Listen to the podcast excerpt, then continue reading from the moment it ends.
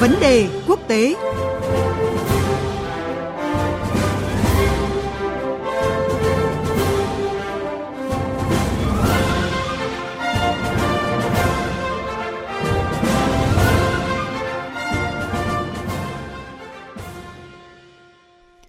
Quý vị, chuyên mục này hôm nay, biên tập viên Quỳnh Hoa có phần trình bày về động thái Thổ Nhĩ Kỳ nỗ lực hàn gắn quan hệ với các nước Ả Rập, cùng với thông tin từ phóng viên Tuấn Nguyễn, thường trú Đài tiếng nói Việt Nam tại khu vực Trung Đông. Thưa quý vị và các bạn, ở trong nỗ lực mới nhất nhằm hàn gắn quan hệ với các nước Ả Rập thì Ngoại trưởng Thổ Nhĩ Kỳ Mevlut Cavusoglu vừa có cuộc gặp với Ngoại trưởng Ả Rập Xê Út là Hoàng tử Faisal bin Fahan Al Saud trong khuôn khổ chuyến thăm chính thức đầu tiên của ông đến nước này trong nhiều năm qua, trong bối cảnh là quan hệ hai nước chạm đáy sau vụ nhà báo Khashoggi bị sát hại năm 2018. Hồi giữa tuần trước thì giới chức ngoại giao của Thổ Nhĩ Kỳ và Ai Cập cũng đã có cuộc họp tham vấn chính trị về bình thường hóa quan hệ hai nước sau gần một thập niên giãn dạn nứt đây cũng là một trong những bước đi nhằm phá băng trong quan hệ giữa Thổ Nhĩ Kỳ với các nước Ả Rập vì lợi ích cũng như là nâng cao vị thế của Ankara trong khu vực. Để có cái nhìn rõ hơn về những cái bước đi tích cực này của Thổ Nhĩ Kỳ trong nỗ lực nhằm cải thiện quan hệ với các nước Ả Rập, ngay bây giờ mời quý vị và các bạn cùng chúng tôi đến với những phân tích của phóng viên Tuấn Nguyễn, thường trú Đài Tiếng Nói Việt Nam tại khu vực Trung Đông. Thưa anh, thời gian gần đây Thổ Nhĩ Kỳ đã có những cái động thái nhằm thúc đẩy mở trang mới trong quan hệ với các nước Ả Rập ở sau một thời gian dài đóng băng. Anh bình luận thế nào về việc là chia nhành ô lưu cho các nước Ả Rập của Thổ Nhĩ Kỳ ạ? Vâng, ngày 10 tháng 5 vừa qua, Ngoại trưởng Thổ Nhĩ Kỳ Mevlut Cavusoglu đã có chuyến thăm đầu tiên đến Ả Rập Xê Út kể từ sau vụ nhà báo Khashoggi bị sát hại năm 2018. Hai bên đã tổ chức các cuộc họp cởi mở và thẳng thắn nhằm tăng cường hợp tác trong quan hệ song phương và các vấn đề khu vực, đồng thời giải quyết một số vấn đề còn vướng mắc trong quan hệ. Trước đó vài ngày thì Thổ Nhĩ Kỳ và Ai Cập đã tổ chức vòng tham vấn chính trị cấp thứ trưởng ngoại giao tại Cairo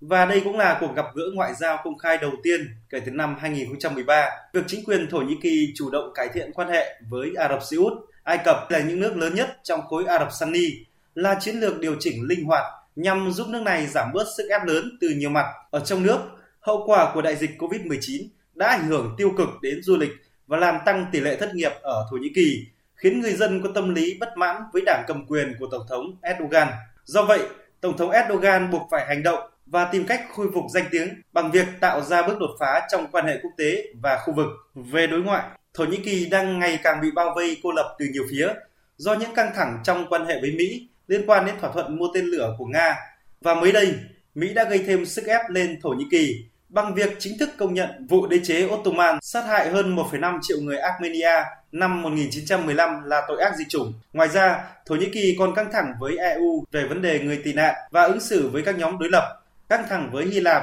Cộng hòa Síp, Israel cũng như các nước Ả Rập liên quan đến nhiều vấn đề khác nhau. Do vậy, Thổ Nhĩ Kỳ phải nhường bộ nhằm tìm kiếm những đối tác có ảnh hưởng và có thể chia sẻ những lợi ích chung với nước này tại khu vực. À, mặc dù phía Thổ Nhĩ Kỳ đã chủ động trong nỗ lực cải thiện quan hệ, song phản ứng của các nước Ả Rập vẫn còn rất thận trọng. Vậy thưa anh Tuấn Nguyễn, điều gì khiến quan hệ giữa hai bên chưa thể hóa giải được bất đồng ạ? Thời gian qua, Thổ Nhĩ Kỳ là bên chủ động tích cực hơn trong việc hàn gắn quan hệ với các nước Ả Rập.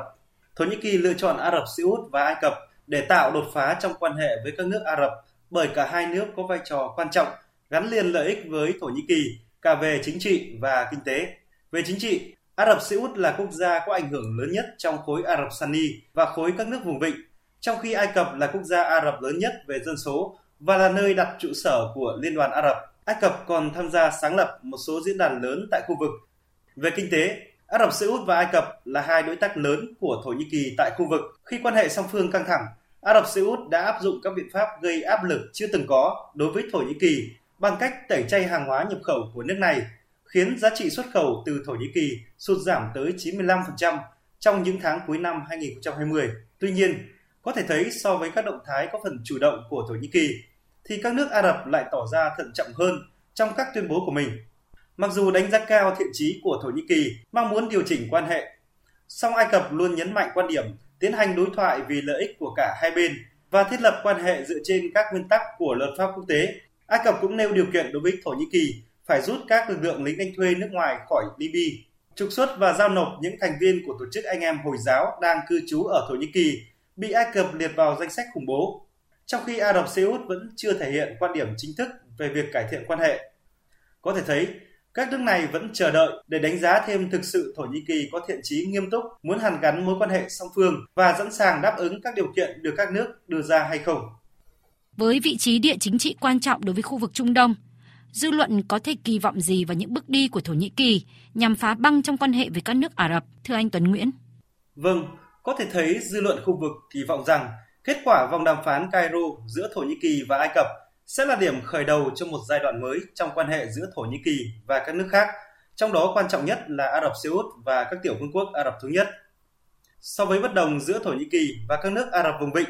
thì Thổ Nhĩ Kỳ và Ai Cập có nhiều vấn đề cần giải quyết hơn, như phân định lãnh hải và chia sẻ nguồn khí đốt khổng lồ ở Đông Địa Trung Hải, giải quyết tổ chức anh em Hồi giáo hay cuộc khủng hoảng tại Libya.